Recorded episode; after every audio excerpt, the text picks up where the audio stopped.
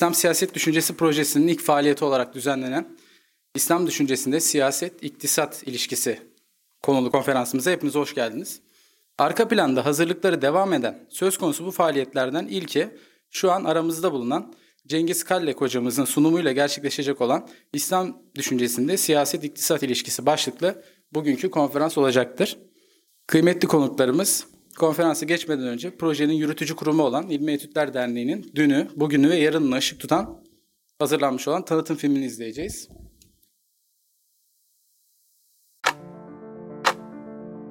Zaman, geleneğin oluşmasını ve geleceğe yürümemizi sağlayan mefhum.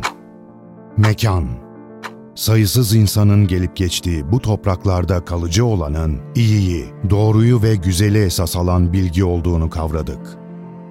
İnsan, bu yolda ilme talip olanlarla birlikte yürüdük. Toplumun faydayı çoğaltacak ve paylaşacak insanlara, insanların da adaletli bir topluma ihtiyacı olduğuna inandık. İlmi donanım ve ahlaki bir duruş ortaya koymak için gerekli metotları belirledik. İlim, ilmin kıymeti faydasıyla eşdeğerdir. Bu nedenle sahih bir ilim anlayışı ve özgün ilmi yaklaşımlarla günümüz insan ve toplumuna dokunan meseleleri her daim gözettik. Düşünce Düşünce dünyamız, güçlü ilmi birikimimizden beslendikçe zenginleşiyor. Bugünün ve geleceğin sorunlarına yönelik söylem ve çözüm olanakları daha da kuşatıcı bir hal alıyor üretken zihinlerin izlerini takip ederek çalışmalarımızda ilim anlayışını yeniden yorumlamak ve sahih bir hayat nizamı için gerekli bilgiyi ve kaynağı oluşturmak gayesiyle 20 yılı geride bıraktık. Bilginin akışkanlığını ve hareketliliğini hedefleyerek çağrımızı uluslararası mecraya ulaştırdık. 20 yıldır olduğu gibi bugün de İstanbul'da yürüttüğümüz ilmi faaliyetler, projeler, yayınlar, akademik etkinlikler ve çalışma merkezleriyle bugünün ve geleceğin inşasına doğru kararlı adımlarla yürüyoruz. İlem, geleneğin birikiminden yeni bir düşüncenin inşasına.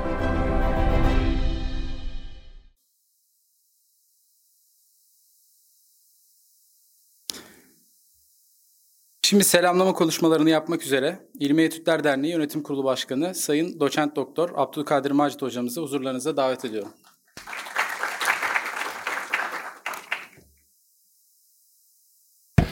Selamünaleyküm. Çok kıymetli hocalarım, çok kıymetli arkadaşlarımız, misafirlerimiz hoş geldiniz, sefalar getirdiniz. 20. yılımızda yeni bir çalışmaya başlamanın hakikaten büyük bir heyecanını duyuyoruz. Daha öncesinde başlayan İslam siyaset düşüncesi projesi çerçevesindeki çalışmalar önümüzdeki birkaç sene içerisinde bu çalışmalarla daha da derinlikli bir hale gelecek. Onu ümit ediyoruz. Bugün ilk programımızı e, Ömer Türker hocamız ve Cengiz Kallek hocamızın misafirliğinde inşallah gerçekleştirmiş olacağız.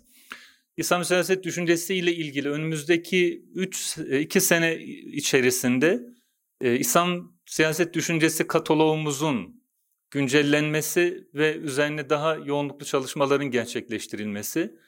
İkinci olarak İslam siyaset düşüncesine dair alanını besleyecek temel bir baş ucu kaynağının oluşturulması. Üçüncü olarak da İslam siyaset düşüncesinin klasik dönem üzerinden yeniden yorumlanması hususunda söyleşilerin, konferansların, çalıştayların ve bunların neşre de dönecek noktada kitap çalışmalarının inşallah gerçekleşmesini ümit ediyoruz. Dolayısıyla bu çalışmaların ilki bağlamında bugün buradayız. Ben bu konuda öncelikle İslam siyaset düşüncesi merkezi, çalışmalar merkezi direktörü Süleyman Güder Hocam ve ekibine bu çalışmaların ortaya çıkmasında ortaya koydukları emekten dolayı klasik İslam düşüncesini yeniden yorumlamak çerçevesindeki faaliyetleri çok kıymetli yürütücülük yapma hususunda değerli hocam Ömer Türker hocama, e, aynı zamanda bugün ilk konuşmacı olarak aramızda iştirak eden ve kıymetli bilgileriyle müstefid olacağımız Cengiz Kallek hocamıza çok teşekkür ediyoruz. Bu çalışmaların e, sürmesi hususunda kıymetli desteklerinden dolayı e, aramızda Sultanbeyli Belediyesi'nden de kıymetli Mehmet Mazak e, hocamız var. Kendilerine de ve kurumuna da teşekkür ediyorum. Çalışmaların inşallah sağlıklı, güzel, nitelikli bir şekilde ortaya çıkmasını ümit ediyor. Katılımınızdan dolayı hepinize çok teşekkür ediyor ve e, sözü e, sahiplerine bırakacak şekilde hepinize Allah'a emanet ediyorum. Hayırlı akşamlar diliyorum.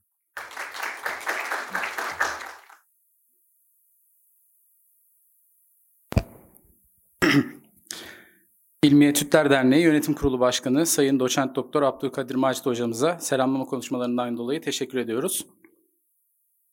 İslam düşüncesinde siyaset iktisat ilişkisi başlıklı konferansı vermeleri için Sayın Profesör Doktor Cengiz Kallek ile Profesör Doktor Ömer Türker hocalarımı sahneye davet ediyorum.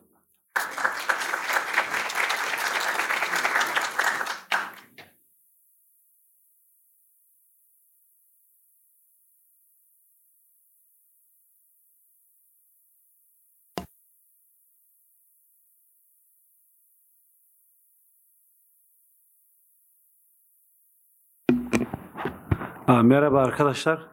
Hepinize hayırlı akşamlar. Cengiz Hocam burada ben sürekli ders verdiğim için bura benim çok alışkın olduğum bir yer.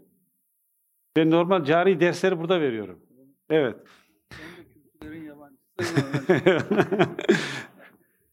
Şimdi e, öncelikle hepiniz hoş geldiniz. E, ben kısaca proje hakkında e, bir iki cümle söyleyip ardından hemen e, konferansa geçeceğiz inşallah. Şimdi bu İslam siyaset düşüncesi projesi aslında epeyce önce başlamıştı.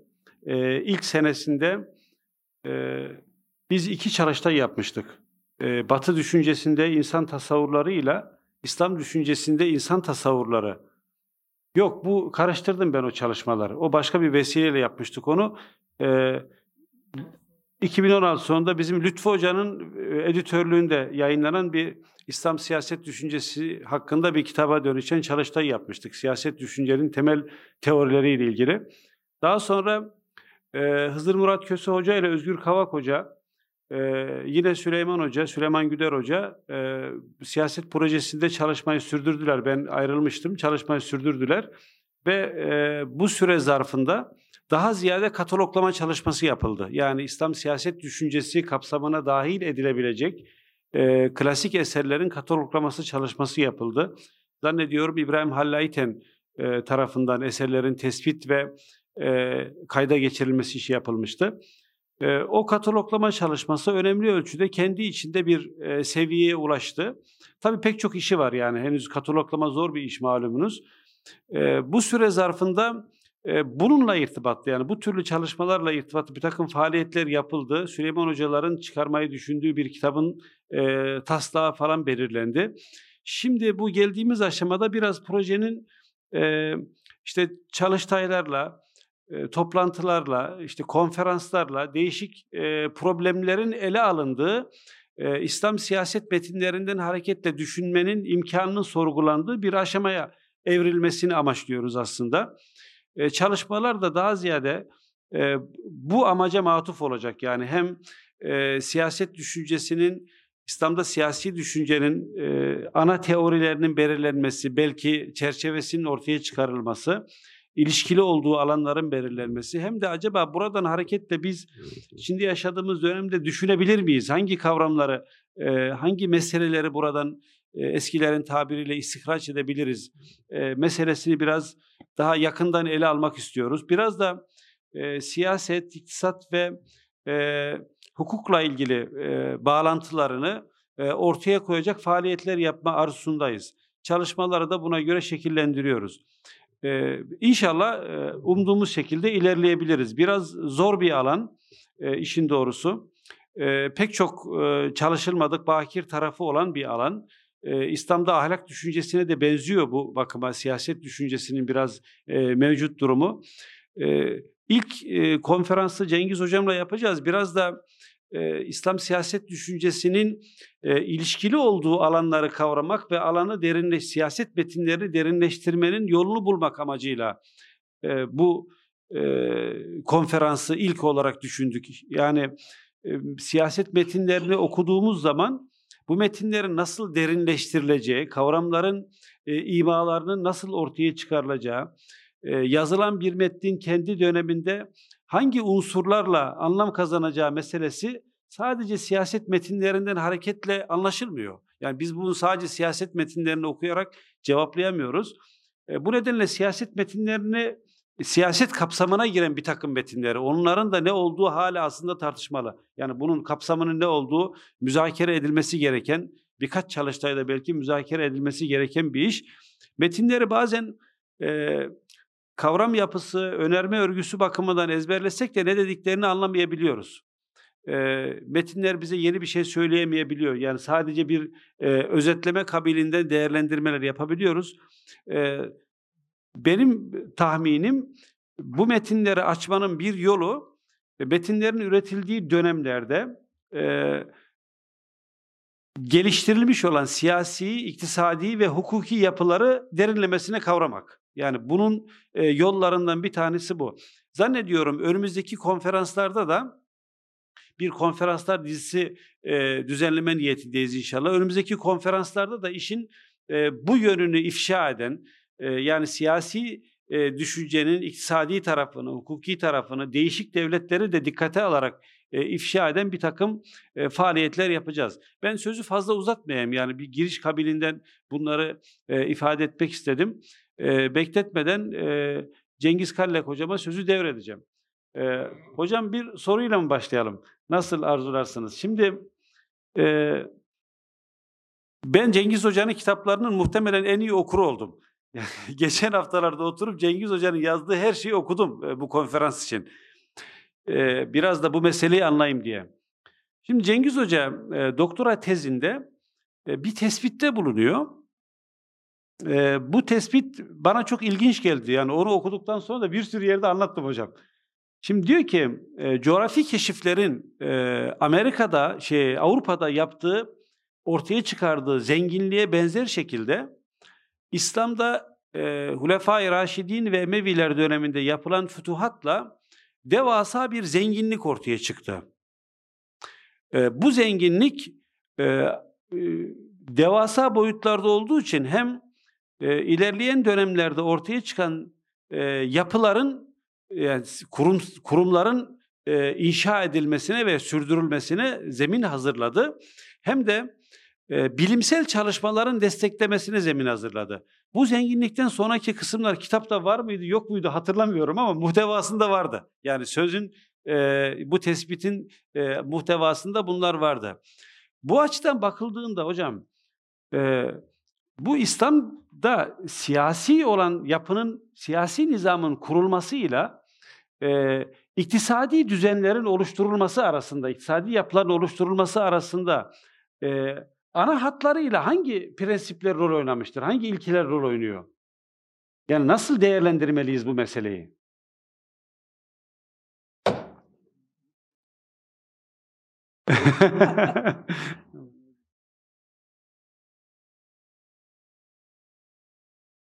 şey açayım hocam. İyi bir hazırlık yapmış sağ olsun. Ee, bu soruya cevap vermeden önce kaç cümleyle e, ben de bir giriş e, yapabilir miyim? Estağfurullah hocam. E, ben kavramları çok önemsiyorum. Ve o yüzden de e, kavramlar iyi anlaşılmazsa e, yaptığımız çalışmaların da yerli yerine oturmayacağını düşünüyorum.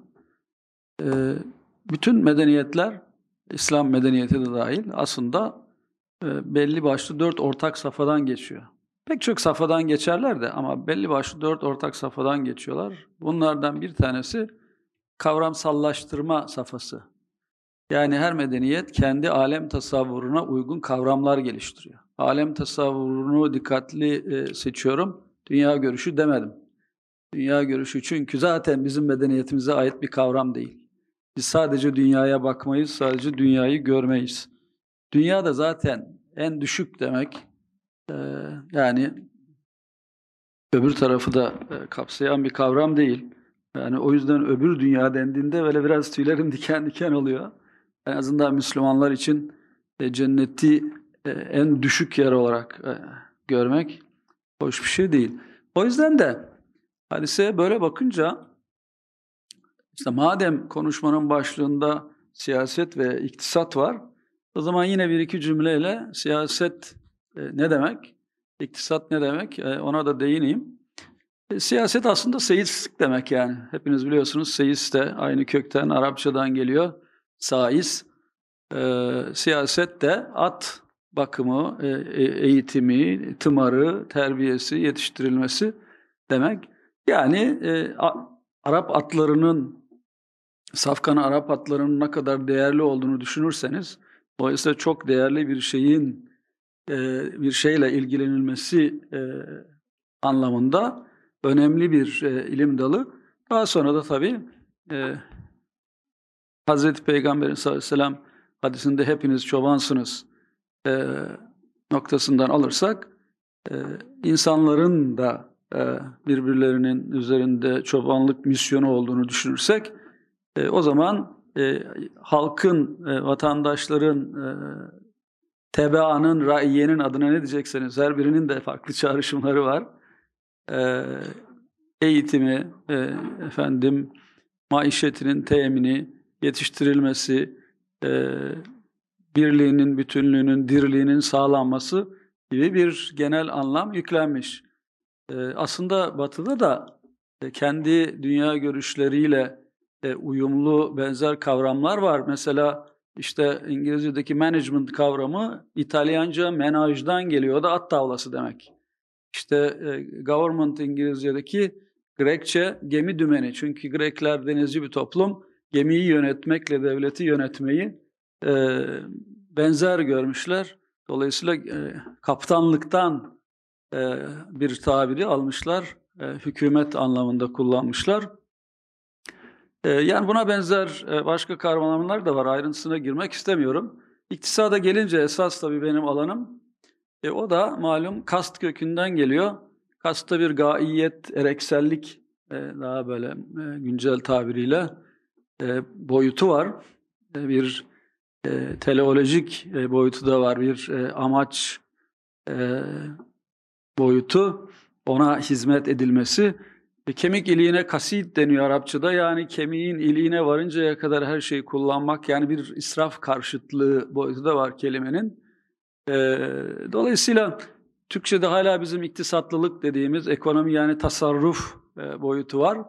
E, yani kendi alem e, tasavvurumuza uygun bir kelime seçilmiş. Ama bu kelime Osmanlı döneminde seçiliyor yani işte 19. yüzyılın başlarında hatırladığım kadarıyla. Ondan önce e, hocam senin çok iyi bileceğin pratik felsefenin e, alt dallarından e, ilmi tedbiril menzil kullanılıyor e, uzun süre. E, o da işte felsefe tabiri de Greklerden girmiş bize hepiniz bilirsiniz. Hikmet sevgisi e, felsefede ikiye ayrılıyor. Pratik teorik, bizi ilgilendiren pratik felsefe boyutu. O da işte en küçük toplumsal birim olan e, insan bireyinin kendi nefsini e, yönetmesi, eğitmesi, e, tedbiril nefs e, ve ahlakta deniyor sonra. Huluk kökünden. E, onun bir tık büyük sosyal birimi aile, aile e, fertleri arasındaki ilişkiler, ailenin üzerinde yaşadığı e, malikane diyelim. E, yani kısacası hane halkı, biraz da iktisadi bir tabir kullanırsak, onun yönetimi e, ve ondan daha büyük e, sosyopolitik bu sefer birim olan e, şehrin yönetimi, e, o da ilmi tedbiril Medine. E, bunun Grek'teki karşılığı etika, oikonomia ve politika. Politika, polisin yani şehrin yönetimi. E, dolayısıyla zirai bir e, ekonomiye sahip olan Greklerin ekonomiyi aslında e, biraz zirai e, menşeli olarak e, hane halkının üzerinde yaşadığı plantasyonun yönetimi şeklinde anlaması doğal. E, biz de onları aslında tercüme e, etmemişik. İslam'a uygun yeniden bir isimlendirme yapmışık. Tedbir kelimesi aslında e, Allah'ın e, tedbirül alem e, yapmasına yani Allah'ın müdebbirül alem olmasına e, bir e, şey taşır, im, e, imge taşır, ima taşır. E, Allah malum e, bütün insanlığı e, yeryüzünde halife olmak üzere yaratmıştır. Estaizu billah Bakara suresinde ve izkale rabbuke lil melaiketi inni ca'ilun fil ardı halife diyor ya hani devam ediyor sayfa. E, bir hilafet misyonu var e, insanoğlunun yeryüzünde. İnanan inanmayan bütün insanların tabi e, o misyonu e, sürdürmek isteyenler, istemeyenler zaman içinde ayrışmıştır ayrı mesele ama sadece Müslümanların misyonu da değil onu vurgulamaya çalışıyorum. Dolayısıyla da işte gerek siyaseti gerekse e, iktisadı Allah'ın insan oğlunu e, yarattığı o hilafet misyonu doğrultusunda şekillendirmek gerekiyor. E, yani e, ayrıca yine Kur'an'ı bir tabir olan emaneti de düşünürsek aslında evrenin bize emanet edildiğini e, hatırlarsak sadece dünyanın değil e, o zaman Allah'ın emirleri doğrultusunda o emaneti e, imar etmemiz, mamur hale bayındırlaştırmamız lazım. E, böyle bir e, emanetçilik misyonumuz da var. E, yani evren diyorum, e, aslında Allah dün e, kainattaki her şeyi insan için yarattığını söylüyor. Dolayısıyla e, yıldızlar, yani bir kısmı e, yıldız desek de e, gezegenlerdir. E, bütün onları sadece e, dolunay altında romantik geceler yaşayalım diye yaratmamış. Dolayısıyla bize bir misyon seç belirliyor, veriyor. Nedir? İşte gidip onlardan yararlanmak. Gidip yararlanmayacaksak bizim için yaratılmış olmalarının bir anlamı yok. E, ama e, maalesef biz misyonumuzu bu kadar büyük e, tutamıyoruz. E, şimdi hocamın sorusuna gelince e, doğrusu ben 12 e, Eylül'den sonra 12 e, Eylül olduğunda hala Boğaziçi'nde öğrenciydim. O zamanki askeri kökenli Cumhurbaşkanı 1400 yıl önceki çöl kanunlarıyla devlet yönetilmez demişti. Benim de dindar bir geçmişim yok. Bu arada hala kendi kimliğimi bulmaya çalışıyorum. Ya bu 1400 yıl önceki çöl kanunları neymiş? Ben bir çalışayım dedim. Ee, ve işte önce İslam hukukunda e, burada e, yüksek lisans yaptık. Sonra İslam iktisadına geçtik. O zamanlar böyle e, zebillik, İslam ekonomisi ve finans programları yoktu. E, oradan ittiler, oradan ittiler. İşte kim e, sahip çıktıysa o tarafa yönlenerek bir şeyler yapmaya çalıştık.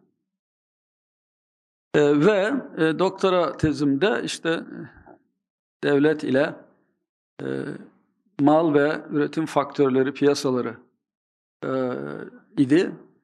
E, o arada bir kere mal ne demek? E, onu e, kafama takmıştım.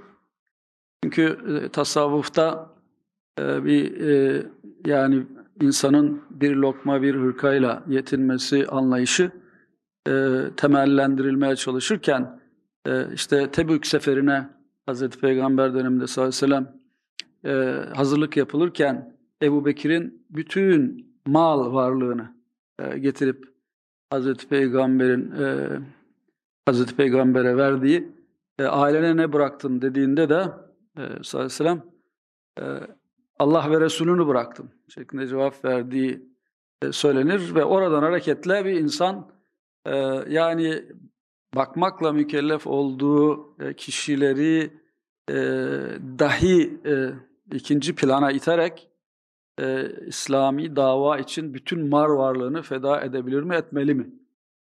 Ey Ebu Bekir yapmışsa, Hazreti Peygamber de bunu onaylamışsa yapabilir şeklinde bir anlayış var. Ama ben işte kavramlara çok değer verdiğim için peki malı getirmiş de nedir o mal yani? Bir kere getirilebilir olması lazım.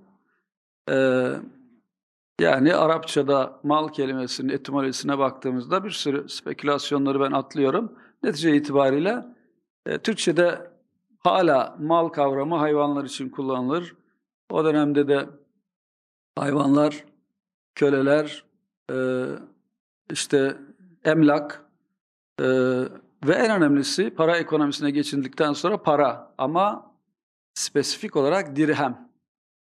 E, yani e, o zaman e, anladım ki ben Hazreti e, Ebu Bekir nakdi e, mal varlığını getirmiş. Evi var, arazisi var, köleleri var, e, hayvanları var. Onlar duruyor. Neticede ailesine onları bırakmış. Yani o e, tebeye gidip gelene kadar onlarla ailesi sorunsuz bir şekilde geçinebilir. Küçümsemek için söylemiyorum. Yani ilkeleri doğru yerli yerine oturtmak için söylüyorum. Malum adaletin tarifinde de eşyayı yerli yerine koymak var. Değil mi? Sen daha iyi bilirsin. E, o da tabii başlı başına bir tartışma meselesi. Ee, ona da ama değinelim yani hatırlatıver. E, Dolayısıyla e, bu çalışmayı e, işte yaparken sahabenin mal varlıklarının dökümünü yaptım. Ve çok şaşırtıcı servetler çıktı ortaya. Ve o zaman anladım ki aslında hiç de öyle e, 1400 yıl önceki çöl kanunları falan yokmuş. E, Çünkü sahabeden bazılarının Akdeniz'de e, gemi işlettiklerini e, tespit ettim. E, Dolayısıyla Henry Pirene Müslümanlarla birlikte Akdeniz ticareti bitti der. Evet onlar açısından bitmiş. Ama Müslümanlar açısından başlamış. Dolayısıyla bir dünyaya hakimiyet daha sahabe döneminde başlamış. Zaten Hazreti Peygamber döneminde neredeyse 2 milyon kilometre karelik Arabistan Yarımadası'nın çoğu üstelik de 300 küsur şehit vererek e, fethedilmiş. Bir de e, savaş peygamberi derler. E, biz rahmetellil alemin diyoruz ama onlar savaş peygamberi diyorlar. 300 küsur şehit var. E, yani savaş peygamberi nasıl olur? E, sadece yüzde ikisini e, ömrünün savaşa o da zorunlu olarak bir kısmı e, savunma savaşı harcayacak ve sadece 300 küsur kişiyle Arabistan Yarımadası'nın çoğunu fethedecek. Yani İslam'da zaten insanların gönüllerini en azından savaşla fethetmedi. Yani bu sahabenin bu kadar serveti edindikten sonra ne yaptıklarına baktığımızda zaman zaman tümünü, bazılarının servetinin tümünü, değişik vesilelerle yarısını, bir kısmını e, Allah rızası için e, harcadığını gördüm. E, o yüzden de şöyle bir e, e, kavramsallaştırma yaptım. Servet ister devletin elinde olsun, ister e, fertlerin elinde olsun, e, sosyaldir, sosyal olmak durumundadır. Yani servetin kendisi İslami perspektiften bakıldığında sosyaldir. Dolayısıyla devletin elinde olduğunda sosyalizm, fertlerin elinde olduğunda kapitalizm oluyor. Ama İslam'da ne o ne o olması olmak zorunda değil. İnsan servetin kendisine sosyal e, olmak e, gibi bir misyon yüklediğinde e, devlet de aynı misyondan hareket ediyor, fertler de. E, yani bu arada tabii e, Hazreti Ömer döneminde özellikle e, yoğun bir e, şekilde e, insanların özellikle bürokratların e, servetlerinde ciddi artışlar oluyor. Kendisi göreve tayin ettiğinde bürokratları e, mal beyanları alıyor. E, sonra da e, zaman zaman hesaba çekiyor e, Medine'ye çağırıp e, ve bir kısmının e, mal varlıklarına da el koyuyor. Aslında suistimal yapıldığı ispatlanamadığı halde e, el koyuyor. E, niye? İşte bizim meşhur kaidelerimiz var. Mesela zararı ammı def için zarar has ihtiyar olunur. Bilmiyorum buradaki herkes ilahiyatçı ve söylediklerimi anlıyor ama İslam iktisadı e, alanının bir e, sorunu var. Hem iktisat teknik tabirlerini hem ilahiyat teknik tabirlerini kullanıyoruz. İktisatçılar ilahiyat tabirlerini, ilahiyatçılar iktisat tabirlerini anlamıyor. E, o yüzden ben e, her konuşmamda acaba ne kadar anlaşılıyorum diye tedirgin anlatıyorum. E, bir de sıradan bize bize sıradan gelen e, yaşımız itibariyle e, dilimizin alıştığı tabirler var. Gençler onları da bazen kullanmıyorlar. Teknik tabir olmasa bile. Arkadaşlar bazı şeyleri e, anlamazsanız yadırgamam. E, sorarsınız soru cevap faslında sıra düşerse. E, dolayısıyla e, yani e, mal ve üretim faktörleri piyasalarını da tabii inceledim ama bilmiyorum hocam sorunuza cevap verebilmiş oldum mu? Yani anlatacağımız şey biraz fazla zamanda kısıtlı her zaman olduğu gibi. Eyvallah. Aslında hocam arkadaşlar ben size konferansın usulüyle ilgili bilgi vermeyi ihmal ettim. Biz Cengiz Hocam'la konferans meselesini konuşurken konferansın aynı zamanda bir tür söyleşiye de benzer olacağını konuştuk. Yani soru cevap e, yani moderatörlük e, sadece takdim etme şeklinde değil aynı zamanda e, gerektiğinde araya girip soru cevap ve bir tür söyleşi formatına benzer şekilde konferansı icra etmeyle de ilgili. E, o yüzden yadırgamayın yani birbirimize e, bakıp soru sormamızı. Aslında hocam ben şunu merak ediyorum işin doğrusu. Şimdi Hulefai Raşidin döneminde bir iktis- e, siyasi yapı oluşuyor. E, sonra işte Emevilerle birlikte bu e, siyasi yapı e, daha da genişliyor. Ve e, büyük bir bugün de bakınca imparatorluğa dönüşüyor aynı zamanda. Bu siyasi süreçlerin, siyasi kurumların oluşumunda e, acaba kendine özgü iktisadi e, etkenler neler? Yani kendi dönemlerinde. Biz oradaki siyasi düzeni çözümleyecek olsak, yani Hulefa Raşidin dönemindeki siyasi yapıyı çözümleyecek olsak, iktisadi olan e, mülahazalar burada nasıl devreye girer?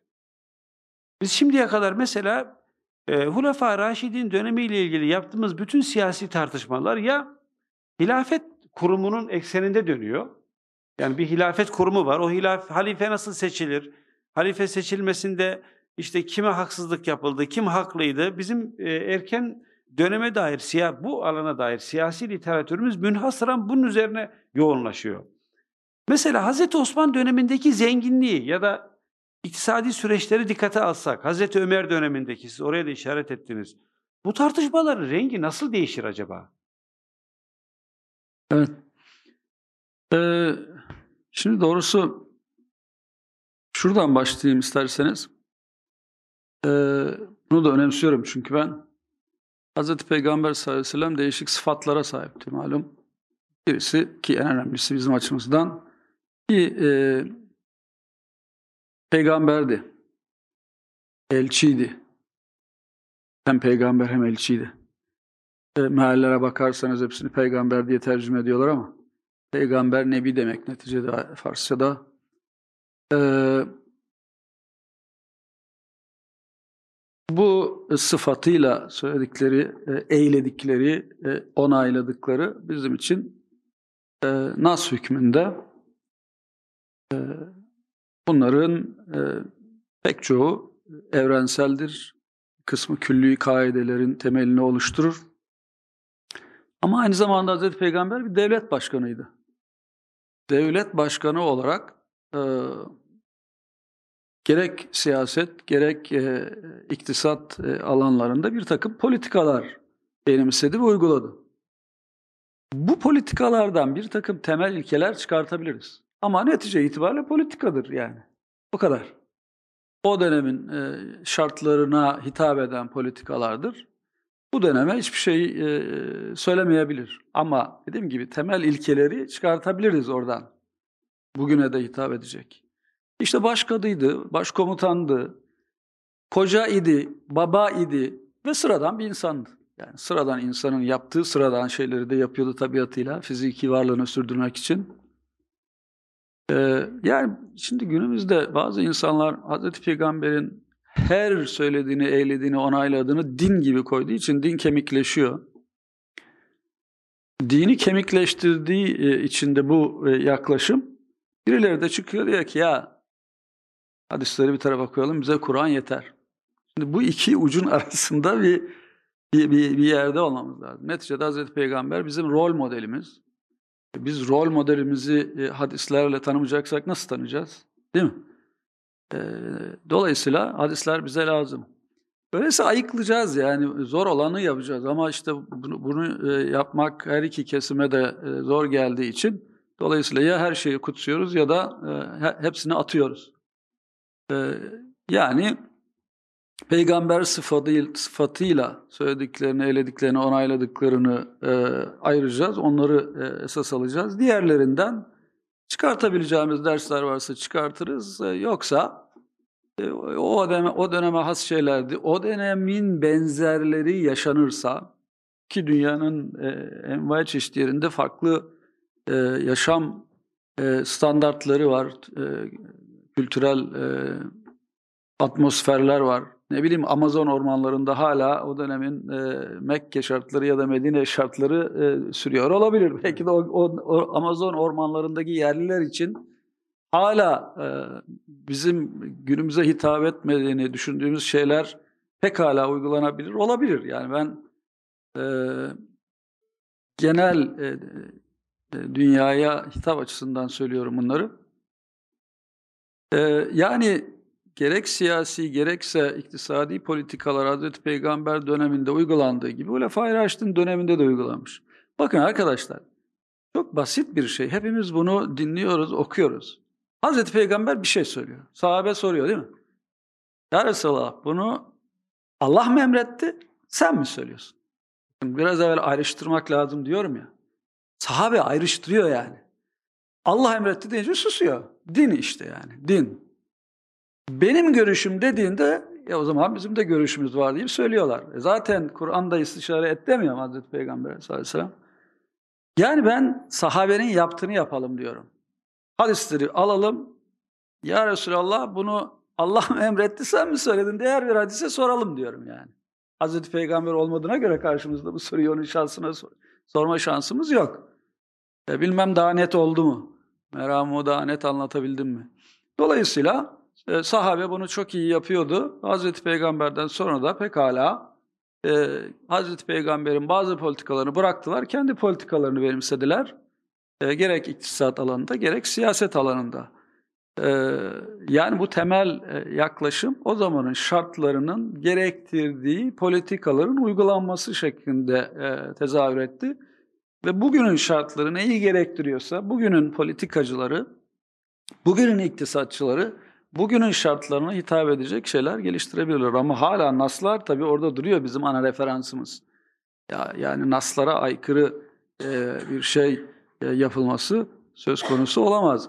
Ama tabii nasların yorumlanması meselesi de var. Yani nasları nasıl yorumlayacağız? İşte iktisadın en temel meselelerinden bir tanesi e, narh meselesidir. E, ikincisi de işte e, para, üç, faiz, e, para dediniz demem, faiz de akla geliyor. E, yani e, bazen fukaha ya lafızlara aşırı odaklanıyor e, ya da genel hükümlere çok odaklanıyor. Onun tarihi bağlamını kaçır, kaçırıyor. Tarihselcilik açısından söylemiyorum. Bence şahsi kanaatim tarihselciliğin kendisi de tarihsel bir şeydir zaten. E, ama e, neticede bir hayat içinde din tekamül ediyordu sürekli. O şartlara göre zaten zaman zaman peyderpey e, bazı e, hükümler iniyordu. Öyleyse o şartları gör, görmezden gelemeyiz. Ben master tezimde Hz. Peygamber'in sallallahu aleyhi ve sellem e, kendisine e, fiyatlara nar koyması talebi geldiğinde e, reddettiğini e, okudum. E, ve tabi Hz. Peygamber reddetti. E, kelamcılar e, madem e, fiyatları belirleyen Allah'tır öyleyse insanın e, fiyatları belirleme e, kudreti yoktur. E, sadece bu Allah'ın e, iradesi külli, irade-i külliyesiyle olabilecek bir şeydir noktasına taşımışlar bir aşırılığa. E, fakihler de e, çok basit, Hazreti Peygamber reddetmiş, reddetmişse fiyatlara nark konmaz demişler. Ama ben iktisatçı olarak hemen bunu okur okumaz şunu sordum. Ne zaman olmuş bu? Ne zaman olmuş? Hangi şartlarda olmuş? Bu talep hangi şartlarda gelmiş, hangi şartlarda reddedilmiş? Araştırdım, çok uğraştım, bulamadım. Analizini yaptım Medine döneminin iktisadi şartlarının. 7. yılın sonları 8. yılın başları olmalı dedim. Yani arz durumuna, talep durumuna bakarak o dengesizlik ne zaman oluşmuş olabilir? E, fiyatların e, piyasadan doğal olarak arttığı varsayımından hareketle e, bulamadım. Sonra yani bu analizimi koydum. Artık tezim bitmek üzereyken Hicri 8. yılda olduğunu bir kaynakta tespit ettim. Yani tabii ne kadar mutlu olduğumu düşünemezsiniz. Ben zaten ya 7. yılın sonu ya 8. yılın başlarında olmalı tespitini yapmışım şartlardan hareketle. Ee, yani o zaman bağlama oturttuğunuzda bir anlam ifade ediyor. Demek ki fiyatlar arz ve talep dengesizliğinden dolayı piyasada fiyatlara bir spekülatif, manipülatif müdahale olmaksızın kendiliğinden artmışsa müdahale ederseniz daha kötü olur. Hazreti Peygamber de bir politika belirlemiş. Din koymamış yani bu konuda. Benim kanaatim böyledir. Bulgulara dayalı kanaatim. Hazreti Ömer ikinci örnek var. Üçüncüsü de yok. Hazreti Ömer döneminde işte sahabeden birisi iki harar, büyük çoğula harar deniyor. Kuru üzümü koymuş satıyor. Hazreti Ömer geliyor arttır diyor. Ya da çek git evinde sat. Evinde satı da tam anlamak için o dönemde ille de e, pazarlarda, dükkanlarda satış yapılmıyor. İnsanlar evlerinde de e, avlulu evler satış yapıyorlar. E, arttır. Neyi arttır? Temel soru bu. Neyi arttır? Fiyatı mı? Yoksa o fi birim fiyat başına ölçüyü mü? Yani fiyatı arttır dersen daha pahalıya sat demektir. O birim fiyat başına ölçüyü arttır dersen daha ucuza satacak demektir. Yani o fiyata daha fazla vereceksin çünkü. Hemen banko e, piyasadan düşük fiyatla satıyordu. Yani onu bir global ölçekte düşünürseniz e, iktisadi tabirle dumping yapıyordu. O da onu engelledi. Dolayısıyla piyasa fiyatlarının altında fiyatlardan satış yapan da engellenir. Hemen ben yine ne zaman sorusunu sordum. Ne zaman? Sonra e, öğrendim ki e, amur remade yani ku, kül yılı. E, tabire bakın kül yılı. Yani her taraf artık kuraklıktan kasıp kavrulmuş. Hayvanlar artık e, kuraklıktan e, ot bulamadığı için telef olmuş. 80 bin kişi Medine'ye akın etmiş. E, efendim e, tabirimi hoş görün payitahta gelmiş bizi besle, bizi doyur e, diye Hazreti Ömer'in kapısına dayanmış. 80 bin kişi çadır kent oluşmuş yani çadır kentler veya hatta. 80 bin kişi Medine'nin nüfusu zaten olsa olsa o kadardır. Hadi olsun 100-120 bin. E, dolayısıyla ve bu bir yılda sürmemiş, 3-4 yıl sürmüş bu kuraklık. E şimdi o dönemde ucuza satan birisine olsa kraliyet nişanı verirsiniz. Ya da hilafet nişanı diye. Ee, yani ucuza satıyor diye kalk git denir mi? Tabii ayrıntısı var işte efendim falanca yerden bir kervan geliyormuş onun fiyatlarını görürse onun fiyatını benimserlermiş. İyi ya gelsin o da ve ucuz fiyatları benimsesin de ucuza satsın zaten millet perişan. Hazreti Ömer bugünkü Süveyş kanalının olduğu yerde eskiden bir kanal var o dönemde kapanmış. Süveyş kanalı diye devam edeyim ben tabii o zamanki ismi o değil. Ee, eyaletlere fermanlar gönderiyor Mısır'a, İran'a, Irak'a acil e, şey istiyor. E, gıda e, gönderilmesini istiyor. Amr Milas, Mısır Fatihi ve valisi, genel valisi o kanalı kazdırıyor. 3000 kişi e, tutuyor, kazdırıyor. Gemilere yüklüyor erzakı. İşte Süveyş kanalından geçiyor e, Kızıldeniz'e. Kızıldeniz'den Medine'nin kuzeyindeki Cahar Limanı'na indiriliyor mallar. Oradaki depolar da depolanıyor. İnsanlara bugün sukuk denen çoğuluyla e, saklar veriliyor. Bizim neslimiz bilir karneler, e, okul karnesi değil, tahsisat karnesi. E, işte e, falanca şu kadar işte ne bileyim ben e, ölçek e, buğday e, alabilir. Gidiyor o kişi veriyor onu, alıyor o kadar ölçek e, buğdayı. Bazıları da o sakları yani daha sonra Batılılara e, Haçlı seferleriyle geçen çekkileri satıyorlar. Yani İslam tarihinin ilk borsası e, hemen daha e, Hazreti Ömer döneminde e, oluşmuş. E, kısacası yani burada birkaç tane alim hadiseyi e, farkına varmışlar yani. Hazreti Ömer fiyatı arttır demedi. E, miktarı arttır dedi. Yani fiyatı düşür dedi. O gelenler de senin gibi yüksek fiyattan satarsa e, bu halk e, perişan, e, zararı dokunur demek istedi. Ayrıntılara girmiyorum. E, kısacası bakın işte burada da bir politika var yine ve şartları şartları yansıtan bir politika. Ama siz şimdi o şartları bilmeden oradan bir hüküm çıkardığınızda lafza odaklanıyorsunuz. Lafzı da yanlış yorumladınız mı? Sonra bir daha e, evrensel bir yanlış hüküm koyuyorsunuz. Din oluyor adı da. O yüzden hem kavramları çok iyi anlamak zorundayız, hem e, şartları çok iyi analiz e, etmek zorundayız. E, fakihlerimizin işi zor. Biz fakihlerimizi iktisatçı olarak yetiştirmiyoruz. Eğitim sistemimiz maalesef laik bir eğitim sistemi aslında bize bir anarşist eğitim sistemi lazım. Anarşist eğitim sistemi terörist demek değil malum yanlış anlaşılmasın ama yani e, örgün e, e, eğitimden bağımsız daha ilkokuldan başlamak üzere e, insanların e, hem dinini iyi öğreneceği e, hem de e, bazı e, efendim seküler ilimleri yani dünyevi ilimleri iyi öğreneceği bir eğitim sistemi lazım. Ama eğitim sistemimiz o kadar yoğun ki çocuklarımıza e, ilkokul öncesinden başlayarak e, aynı zamanda bir e, dini eğitimde veremiyoruz. E, işte fakihler iktisadı bilecek, tarihi bilecek, çok iyi bilecekler hem de. E, ve diğer bazı e, fıkıhla bağlantılı alet ilimlerini zaten bilmek zorundalar. Bilecekler. Zor iş. Zor iş ama e, iktisatçılara e, fıkıh öğretmek ve diğer e, alet ilimleri öğretmek zor olduğu için fakihlere iktisat öğretmek daha kolay. E, ama şöyle bir sıkıntı var. Fıkıh meseleci olduğu için yani mesele mesela hadiseleri inceliyor. E, mesele mesele yaklaşımda e, iktisada ancak mikroekonomi olarak yansır. Fıkıhtan çıksa çıksa mikroekonomi çıkar. Makroekonomik e, ilkeleri çıkarmak zordur. O yüzden de e, fakihler, fakihlerin iktisat çalışması için e, makro analizler e, yapabilmesi lazım. E, hadiselere bütüncül bakabilmesi lazım. Maalesef fıkhın o yönü de e, zayıftır. Yani işimiz zor kısacası. E, hocam bu politikaları e, uygulamışlar.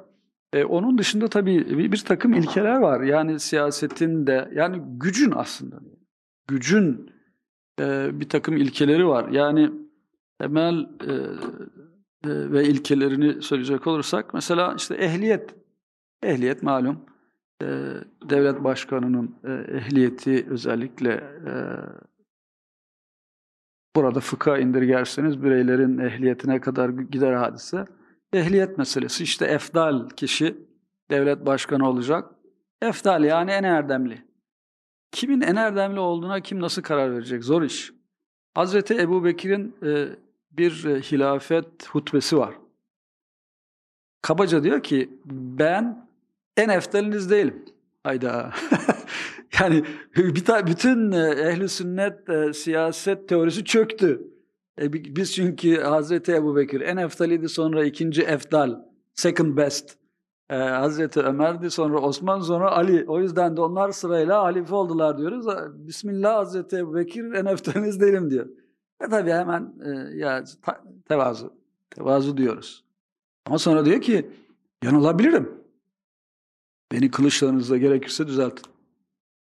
Bakın ehli sünnetin temel ilkesi, ehli sünneti teokrasi yapmayan temel ilke.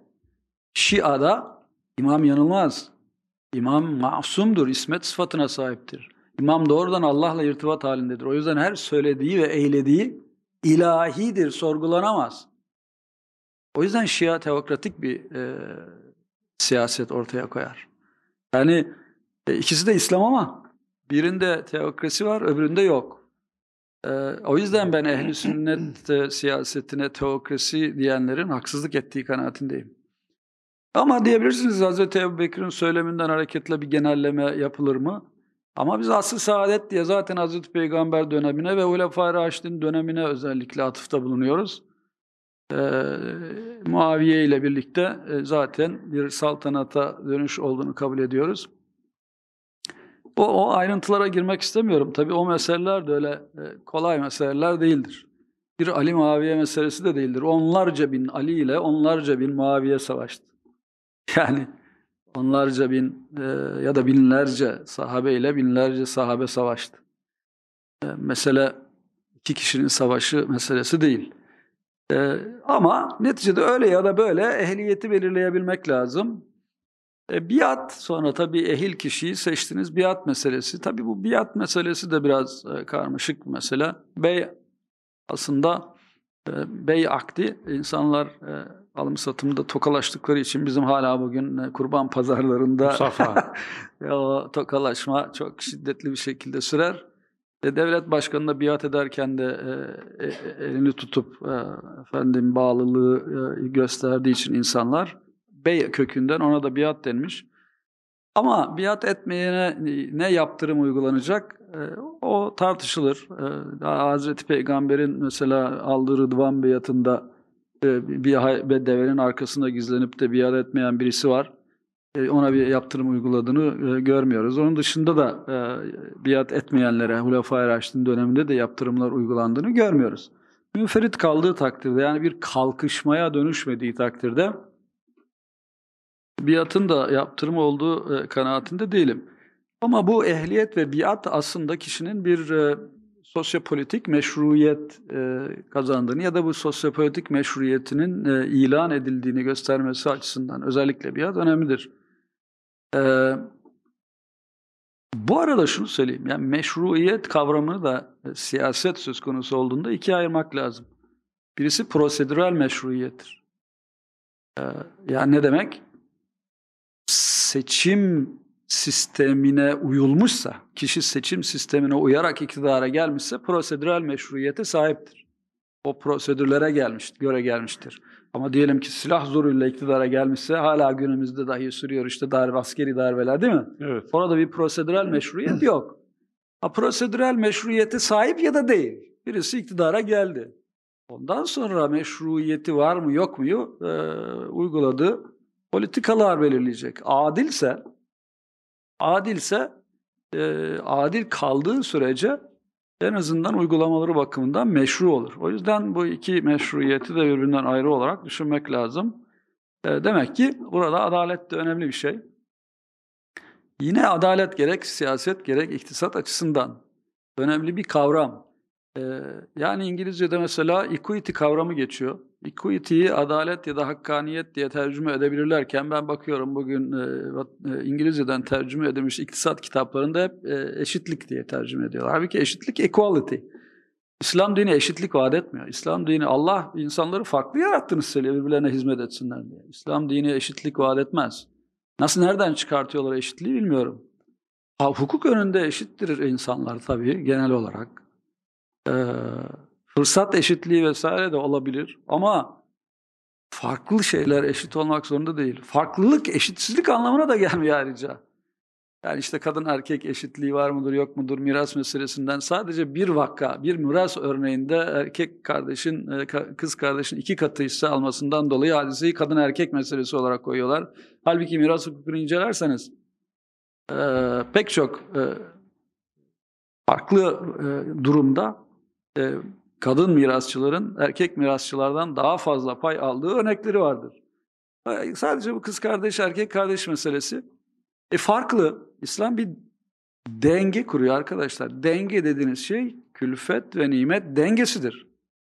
Külfet ve nimet dengesi. Birine sürekli külfetleri verir, öbürüne nimetleri verirseniz dengesizlik olur. Külfet ve nimeti e, dengeli dağıtmazsanız da dengesizlik olur. Adalet o yüzden denge demek. Denge. Çünkü adaletin kökü adeldir. Adel de hayvan yükünün bir parçasına denir. Türkçesi de bunun deng ya da denk. İki denk denge oluşturuyor. İki adil adalet oluşturuyor. Ee, ya da adil oluşturuyor. Demek ki adalet dengeymiş. Şimdi erkeği düşünün. Kaç vasfı var? Baba vasfı. Çocuklarının nafakasından sorumlu. Fakir bile olsa. Anne sorumlu mu? Değil. Zengin bile olsa. Oğul, oğul vasfı. Ana babası muhtaçsa onların nafakasından sorumlu. Kız kardeş sorumlu mu? Değil. Peki koca vasfı. Karısının nafakasından sorumlu. Nafaka burada yani maişetinden yani evlilikli boşanmadan sonra ödenen şey değil. Arapçadaki nafaka anlamında kullanıyorum. Ee, koca karısının nafakasından sorumlu, fakir bile olsa, karısı zengin bile olsa kocasının nafakasından sorumlu mu? Değil. Başka ne vasfı var? Yani toplumda e, savaşabilecek e, fiziki güce sahip bir vatandaş olma vasfı. Bütün askeri levazımatını kendisi temin edecek. Bugünkü bir düzenli ordular yok ki devlet her şeyi karşılasın. Silahını alacak, bineğini alacak, efendim e, savaşa çıktığında, sefere çıktığında arkasında ailesinin geçimini sağlayacak kadar e, onlara e, nakit ya da e, işte yiyecek içecek ne gerekiyorsa bırakacak vesaire. bir tane kalkan satıp bir evlek yaralıyorlar yani çok pahalı silahlar. E, dolayısıyla erkeğe bu mali yükümlülükleri yükleyeceksiniz, yükleyeceksiniz, yükleyeceksiniz, yükleyeceksiniz. Sonra miras dağıtırken eşit dağıtalım diyeceksiniz. Bakın burada adaletsizlik olur. Eşitlik olur ama adaletsizlik olur. Külfeti ben diyorum ki o dönemde bütün bu mali mükellefiyetler açısından bakarsanız kız kardeş olmak avantajlı bir şey. Ee, mali yönden avantajlı bir şey. Yani yarı hisse almasına rağmen avantajlı bir şey. Ha şimdi yani siz bu sistemi kabul etmezsiniz. Dersiniz ki bütün sorumlulukları yani külfetleri de nimetleri de yeniden dağıtalım. O ayrı mesele yani onu yeniden değerlendirmek lazım ama kalkıp İslam'ın bu bütün kurduğu düzeni, dengeyi e, görmezlikten gelip sadece miras dağıtımındaki bir vakaya odaklanarak kadın erkek meselesi haline getirirseniz doğru olmaz. E, yani demek ki adalet, e, emanet işte bahsettiğim insanın hilafet misyonu ve evrenin kendisine emanet verilmesi. Tabi burada söylediğim emanet hem bu bu emanetçilik hem de emin olma, eminlik yani güvenilirlik e, boyutu olan bir şey. E, istişare yani e, veya şura e, belki bunlara istikrar eklenebilir. Çünkü netice itibariyle e, siyasetçi ya da e, devlet adamı e, gerek siyasi gerekse iktisadi istikrarı sağlamak zorundadır. E, belki saadet eklenebilir. Felsefeciler saadet kavramını çok severler. Evet e, sübjektif bir şeydir ama yani iki cihan saadeti netice itibariyle yine alem tasavvuruna burada vurgu yapayım. Sadece dünyevi e, ya da maddi saadet değil. E, yani temel bazı ilkeler olarak bunları sayabiliriz. Yoksa pek çok e, ilke e, sayılabilir. Şimdi aslında iktisat, iktisat, iktisat diyoruz da. E, yani şunu da ayrıca söyleyeyim. Batı dillerinde ekonomi o Greklerin oikonomiyasından geliyor. Yani Batı'da e, Grek alem tasavvuru, dünya görüşü, onlar için dünya görüşünü kullanabilirim. O dünya görüşünün devamı olarak gördükleri için kendini. Oikonomiyayı ekonomi diye almışlar. Ee, ekonomi, economics adı altında son zamanlarda bir e, bilim dalı olma iddiasında. Ondan önce bir political economy var. Yani politik ekonomi. Ee, politik ekonomi e, iktisada daha uygun. Ee, çünkü ekonomi biliminin e, doğa kanunları gibi kanunları olduğu e, iddiası var. Onun içinde o kanunlara dokunmamalıyız yaklaşımı var. Ya doğa kanunlarına dokunmuyor muyuz yani? Dokunmamalı mıyız Sayın Hocam? Yani seller varsa o sellerin önüne bentler dikmemeli miyiz? Deprem oluyorsa o depremle ilgili ön, tedbirleri almamalı mıyız? Efendim e, e, fırtınalar oluyorsa onun önlemlerini almamalıyız. Biz doğa kanunlarına müdahale etmiyor muyuz ki tabiat şeye e, piyasa kanunlarına müdahale etmeyelim? Evet. Nasıl anlayışlardır bunlar? Ben e, doğrusu kavramakta zorlanıyorum yani. Ondan sonra da doğa kanunları gibi piyasanın kanunları vardır. Onlara müdahale edilmemelidir. Yo, doğa kanunlarına da etmeliyiz. Zaten doğanın da e, canını okuduk ya e, müdahale ede ede. Neyse e, politik ekonomi peki ne? Yani kabaca üretim ile ticaret üretim ve ticaret ile daha doğrusu hukuk, adet, e, hükümet, e, milli gelir, servetin bölüşümü, e, vesaire gibi şeyler arasındaki ilişkileri inceliyor. Yani milli gelir dersek mesela özellikle işte vergi hukuku söz konusu olur. Burada tekrar bir siyasete dönüş yaparsak siyaset e, şeriata e, bağımlı e, olmak durumunda yani Allah'ın koyduğu hükümlere e, uymak durumunda. Peki siyasetçinin hiç hareket alanı yok mu? Var tabii. Hangi alanlar? Vergi hukuku kısmen. E, buna rağmen tabii ulema şer'i vergiler, e, gayri şer'i vergiler ve ne diyelim e, örfi mi?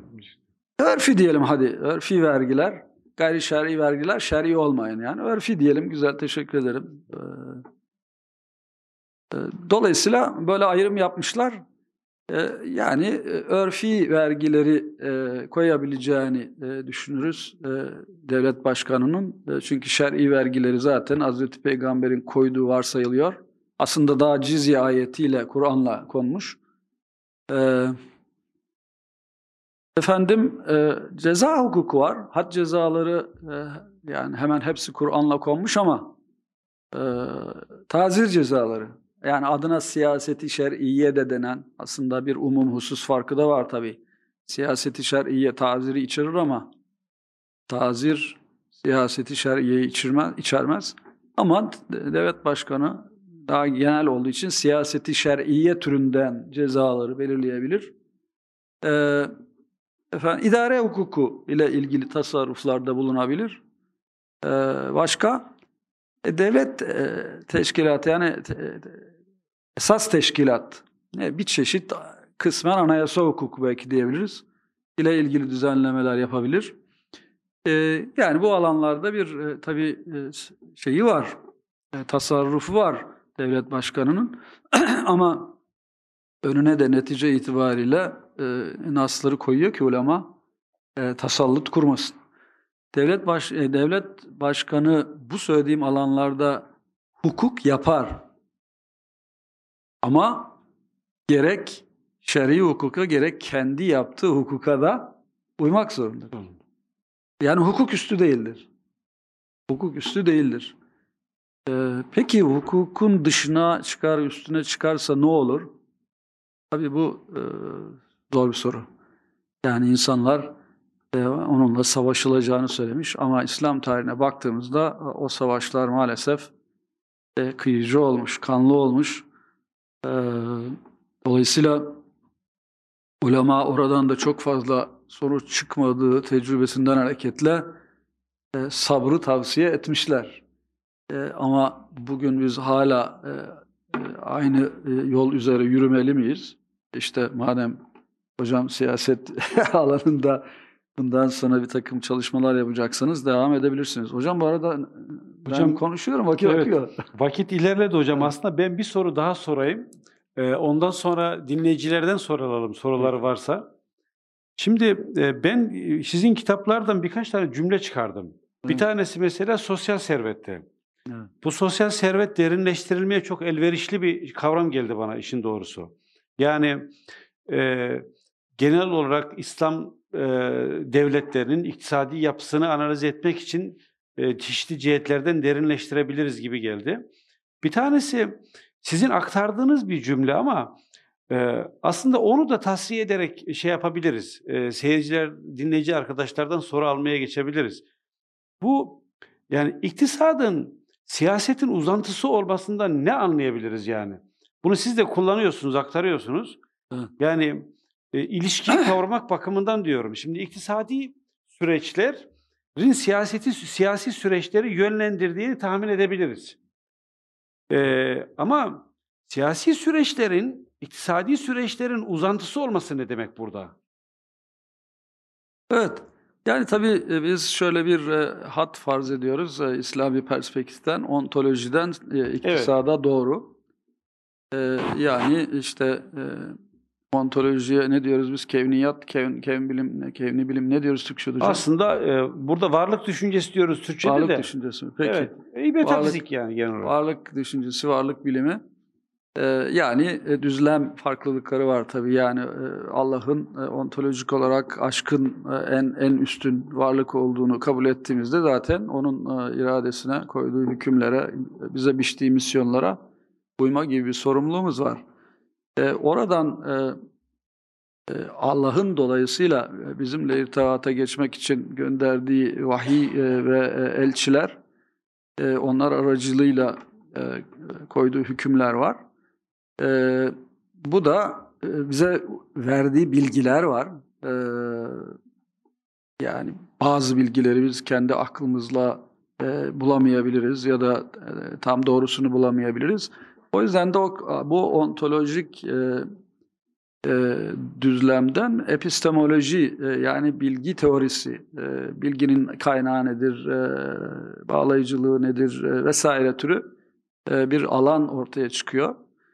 E, bu bu ikisinden sonra da aksiyoloji, aksiyomlar yani değer değer bilim, değerler yani değerler nereden kaynaklanır? İnsanoğlu mesela toplumda kendi aralarında gelir bir araya gelir tartışıp bazı değerleri mutlak olarak koyabilirler mi? Ee, yani herhangi bir aşkın güçten Allah e, ya da devlet ya da başka bir şey koyabilirler mi, koymalılar mı, koyarlarsa ne olur? Ee, yani biz İslami açıdan baktığımızda bizim e, değerlerimizin de netice itibariyle kökeninin, kökeninin ontolojik olarak en aşkın varlık olan Allah, onun elçisi e, olduğunu, onun belirlemediği alanın yani mübah alanın ise e, insanlar tarafından değişime açık bir şekilde belirlenebileceğini kabul ediyoruz. Yani bu bunlardan sonra e, işte siyaset geliyor. Siyasette de e, neticede siyasetçilerle diğer sıradan vatandaşlar yani devleti yönetenlerle yönetilenler aslında aynı ontolojik düzlemde e, ve hepsi Allah'la aynı e, düzeyde e, karşı karşıyalar. Yani ona karşı sorumlulukları aynı düzeyde. Yani devlet aslında e, kilise gibi bir anlamda e, inananlarla Allah arasındaki bir ara otorite de değil. Ama e, hukuk sosyolojisi açısından bakılırsa e,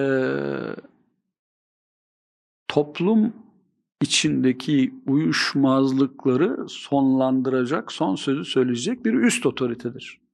Ama o da neticede e, Allah'ın emirlerine bağlıdır. Yani hukuk sosyolojisi açısından her zaman her düzeyde son sözü söyleyecek bir otoriteye ihtiyaç vardır. Olmazsa hırgür çıkar. Ya da hırgür devam eder çıkmışsa. Mesela ailede İslam'a göre otorite kimdir? Fiziki ve maddi güce sahip olan aile reisi erkektir. Böyle koymuş. Yani karı koca sürekli didişiyorsa bunun sonu gelmez ki. Çocuklar da mahvolur. O yüzden masaya yumruğunu vurup son sözü söyleyecek bir otorite lazım. Mesela bizim evde e, hep son sözü ben söylüyorum hocam. Evet diyorum, problem kalmıyor. Bu espriydi. Bu espriyi hep yapıyorum. E şimdi diyor ki duysalar inanacaklar. Ee, şimdi yani ama son söz çok adil olmasa bile yani insanların tekrar bir huzurlu ortama kavuşması önemlidir. Ee, işte niye kaza sistemi var yani yargı sistemi? İnsanlar e, uzlaşamadıklarında uyumsuzluklarını, uzlaşmazlıklarını götürürler kadıya. Kadı bir hüküm verir. Emarelere bakar, delillere bakar, e, şahitleri dinler. Hükmü verir. Yanlış bile verse neticede o uyuşmazlık biter yani. Ha aleyhinde hüküm verilen haklıdır. Mahkeme-i Kübra'da bir daha kurulur e, efendim e, bir daha görülür dava. E, yani haklı hakkını orada alır. O yüzden de biz kaza ve diyaneten ayrımları yapıyoruz ya. Yani kadı bulgularına göre bir hüküm verir ama yanlış hüküm vermişse mahkeme-i kübrada o dava yeniden görülür. Ee, ve diyaneten yanlış olan bir şey kazaen bağlayıcıdır. Ee, buradaki uyuşmazlığı bitirir. İşte devlet başkanının da fonksiyonu böyle. Yani en üst düzeyde toplum içindeki e, uyuşmazlıkları çözme gibi bir misyonu vardır. Ayrıca tabii sınırları korumak, e, iç asayişi e, korumak, e, sosyal, iktisadi, siyasi istikrarı sağlamak, tebaasının e, mutluluğunu, refahını sağlamak vesaire gibi. Ee, Buradan iktisada geçeceğiz hocam. Şimdi e, buradan e, iktisada nasıl geçiriz onu düşünüyoruz zaten. Bağlantıyı nasıl kurarız? E, yani e, iktisadi güçler, siyasi güçler gibi e, benzer misyonlara sahiptir. Daha önce de zaten servetin de sosyal olması gerektiğini söyledim. Sen de vurguladın e, iktisadi güçler bu aynı misyonlara sahiptir. E, yani piyasa güçlerinin e, tabiat kanunları gibi bağlayıcı olmak zorunda e, olmadığını an, anlatmaya çalışıyorum. piyasa aksaklıkları denen bir teknik terim var. Piyasa aksaklıkları. Ee, yani piyasa bazı şeyleri e, doğru yapamayabilir. Ne bileyim mesela arz ve talep e, dengesi diyoruz. Çok da kutsuyoruz. İnsanlar mesela e, örneğimi hoş görün ama aşırı örnekler e, bulmaya çalışıyorum. Pornografiyi çok talep ediyorlarsa pornografik ürünlerin e, üretilmesi piyasa açısından karlısa üretir. Peki İslam'a göre üretmeli mi? Ya da piyasada bir aşırı şey vardır diyelim ki e, rekabet vardır. Rekabet kelimesine de bakarsanız aslında e, orada da murakebe boyutu vardır kelimenin. Murakabe yani gözlemek. Yani kişinin kendi çıkarını, karını e, vesaireyi gözlemesi. Yani rekabette bu boyut vardır. Rikab e, ya da rakabe yani rakabe boyun demek Boyun. biliyorsunuz köleye de rakabe diyorlar. Bir boyun boyutu var. Yani insanların rakiplerinin boynuna çökme. boyutu vardır kelimede. Ee, yani e, irtikap boyutu var. Ee, yani kelimenin aslında çağrışımları çok hoş değil. Ama Kur'an'da hangi kelime var? Ee, Estağfirullah. Hitamuhu misk. Ee, Ve fî zâlike fel yetenafesil mütenafisun. Bakın Kur- Kur'an'daki ifade e, münafese. Aslında münafese rekabet dediğimiz şey bizim. Neyde mü- münafese olsun? Ee, hitamuhu misk olacak şeyde yani cenneti kazanmada yani öbür dünyaya o, e, özür diliyorum bunu kullanmayacaktık değil mi? Ee, yani ahiret. Ee, ahirete e, yatırım e, için insanlar e, nefes nefese kalacaklar. Münafesete nefes kökü var. Nefes nefese kalacaklar. Bir yarış yani nefes nefese kalacak bir yarış. Ee, ama gördüğünüz gibi olumlu da yarış. Birbirinin boynuna çökmek, birbirini e, yıkarcasına. İngilizce'de competition'da da mesela birbirinin üzerine atılmak anlamı var. Competition'da köküne giderseniz. Biz tük- tüketim, tüketim, tüketim diyoruz. Tüketim de aslında yok etmek demek. Şeyde eee İngilizce'de consumption kelimesinde de yok etme anlamı var. Bu olumlu bir şey mi? Ne diyor? Ve ehlektu mâlen lübeda diyor. Değil mi? Çok mal tükettim yani. Ne kadar tüketiyorsam o kadar varım. Yani ne kadar tüketirsem o kadar güçlüyüm. Öyle övünüyor Hazreti Peygamber'e karşı. Ehlektu mâlen lübeda. Sen kimsin ki ben çok mal tüketmişim. Çok iyi bir şey mi yapmışsın yani? Biz bu dünyayı tüketmeye mi geldik, imar etmeye mi geldik? E, emanetçi sıfatıyla bizden sonraki nesillere en azından bulduğumuz şekilde devretmek üzere mi geldik? E, yani bu kavramlarımız bile bizim aslında e, İslami e, anlayışla uyum halinde değil. E, ama mecbur kalıyoruz kullanmaya. Yok alternatif kavram yok. E, Arapçası da istihlak zaten helak etmek yani. o da hoş bir evet. kavram değil. O da yeni bir kavram. Yok çünkü klasik metinlerde tüketim kavramı diye bir şey yok. E, Hazreti Peygamber'in eşyayla, diyaloğuyla ilgili bir şey yazdım ben. E, yani aranızda bir tane e, var mı tek bir kişi benim ben ben şu eşyama isim verdim. ismi de şu diyecek. Hazreti Peygamber'in her şeyinin ismi var. Her şeyin aklınıza ne geliyorsa. Ya affedersiniz tıbbi ördek e, için bile isim vermiş. Anlatabiliyor muyum? E, yani en uç örneği bulmaya çalışıyor. Zaten hayvanlara isim veriyor. Günümüzde de veriliyor e, yani hayvanlara isim. Ama silahlarının isimleri var, e, giysilerinin isimleri var. E, efendime söyleyeyim. Dediğim gibi işte tıbbi ördeğinin bile ismi var. Yani eşyaya bir kişilik nispet ediyor. Onunla bir diyaloğa giriyor. Onu yok etme anlayışı yok. Biz ise tam tersine e, yok etme üzerine kurgulamışık her şeyi. E, ve ondan sonra da tabii geldiğimiz nokta nedir? E, sürdürülebilirlik. Gördük ki sürmeyecek bu. İlelebet gitmeyecek. Yani herkes ortalama bir Amerikalı kadar tüketse yeryüzünde e, dünya kaynakları bir hafta yeter gibi bir takım tespitler var. Ne kadar doğrudur bilmem ama bir yıl yetsin yani. Bir yüz yıl yetsin. E iyi sonra ne olacak? Dolayısıyla bu tüketim çılgınlığı e, çok kötü bir şey. Emanetçilik şuuruna aykırı. E, hocam ne kadar alaka kurabildim bilmiyorum ama tam İktis- soru neydi onu bile kaçırdım Yok, ben özür dilerim. Böyle- İktisadın siyasetin uzantısı olması Yani meselesini işte o- konuşuyorduk. onu yani emanetin devamı olarak mı? Ontolojiden siyasetin ardılı, e, evet son noktayı koymamışım teşekkür ederim. Yani siyasetin ardılı olarak da iktisat geliyor. Çünkü devlet politik ekonomiyi or- tekrar hatırlatıyorum. E, devlet bir takım e, siyasi e, kararlar almak, politikalı izlemek, eylemler e, yapmak, teşvikler e, vermek e, vesaire gibi sorumluluklara sahip. E, o yüzden de e, iktisat siyasetin ardılı konumunda. Ee, yoksa bireyler de tabii iktisadi faaliyetlerde bulunuyorlar devletten e, bağımsız olarak. Ama devletin düzenlemelerinden bağımsız olarak e, değil her zaman. Anca ne olur? Bazen devletin düzenlemelerini bypass etmeye çalışabilir insanlar. İşte mesela vergi kaçırabilir ya da vergiden kaçınabilir. Bu ikisi farklı kavramlar. Vergi kaçırmak, kanunlara aykırı hareket etmekken vergiden kaçınmak, kanunlardaki boşluklardan yararlanıp vergi e, vermemek. Yani ikincisi kanunsuz değil.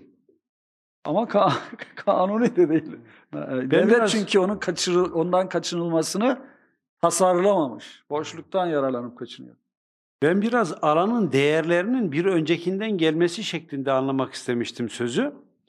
Yani ontolojiden mesela epistemolojiye e, geçiyoruz diyor. Yani ontoloji yani var, varlığını kabul ettiğimiz şey bilme sınırlarımızı önceliyor. E, Bunu Evet. anlayabiliyoruz.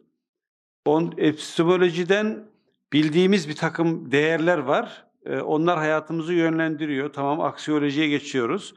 Değerler aynı zamanda siyasi e, düzeni inşa etmemize vesile oluyor.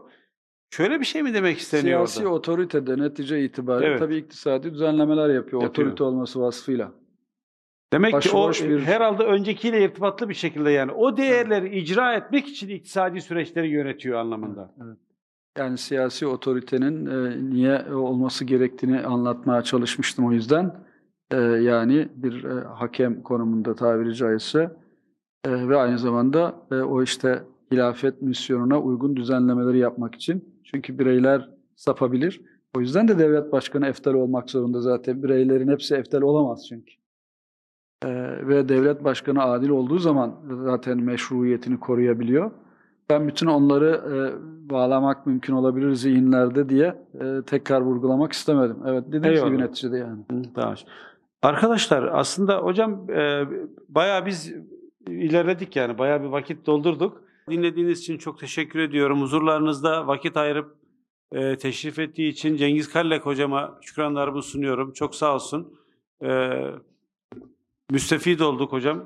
E, hakikaten e, zahmetli bir şey oldu sizin için. Yani iki saat uzun bir konuşma oldu. Ee, ama e, güzel, verimli bir başlangıç yapmış olduk. İnşallah ilerleyen zamanlarda daha da e, çeşitlendirerek toplantılarımızı, konferanslarımızı sürdürürüz. Varsa son söyleyeceğiniz Evet, buyurun ben de teşekkür ediyorum Sayın Hocam. Ee, teveccüh gösterdiniz. Başarılar diliyorum çalışmalarınızda. Allah muvaffak etsin. Ee, sizlere de geldiğiniz, dinlediğiniz için, e, sorularınızla e, katkıda bulunduğunuz için teşekkür ederim. Allah'a emanet olun. Selamünaleyküm. Eyvallah.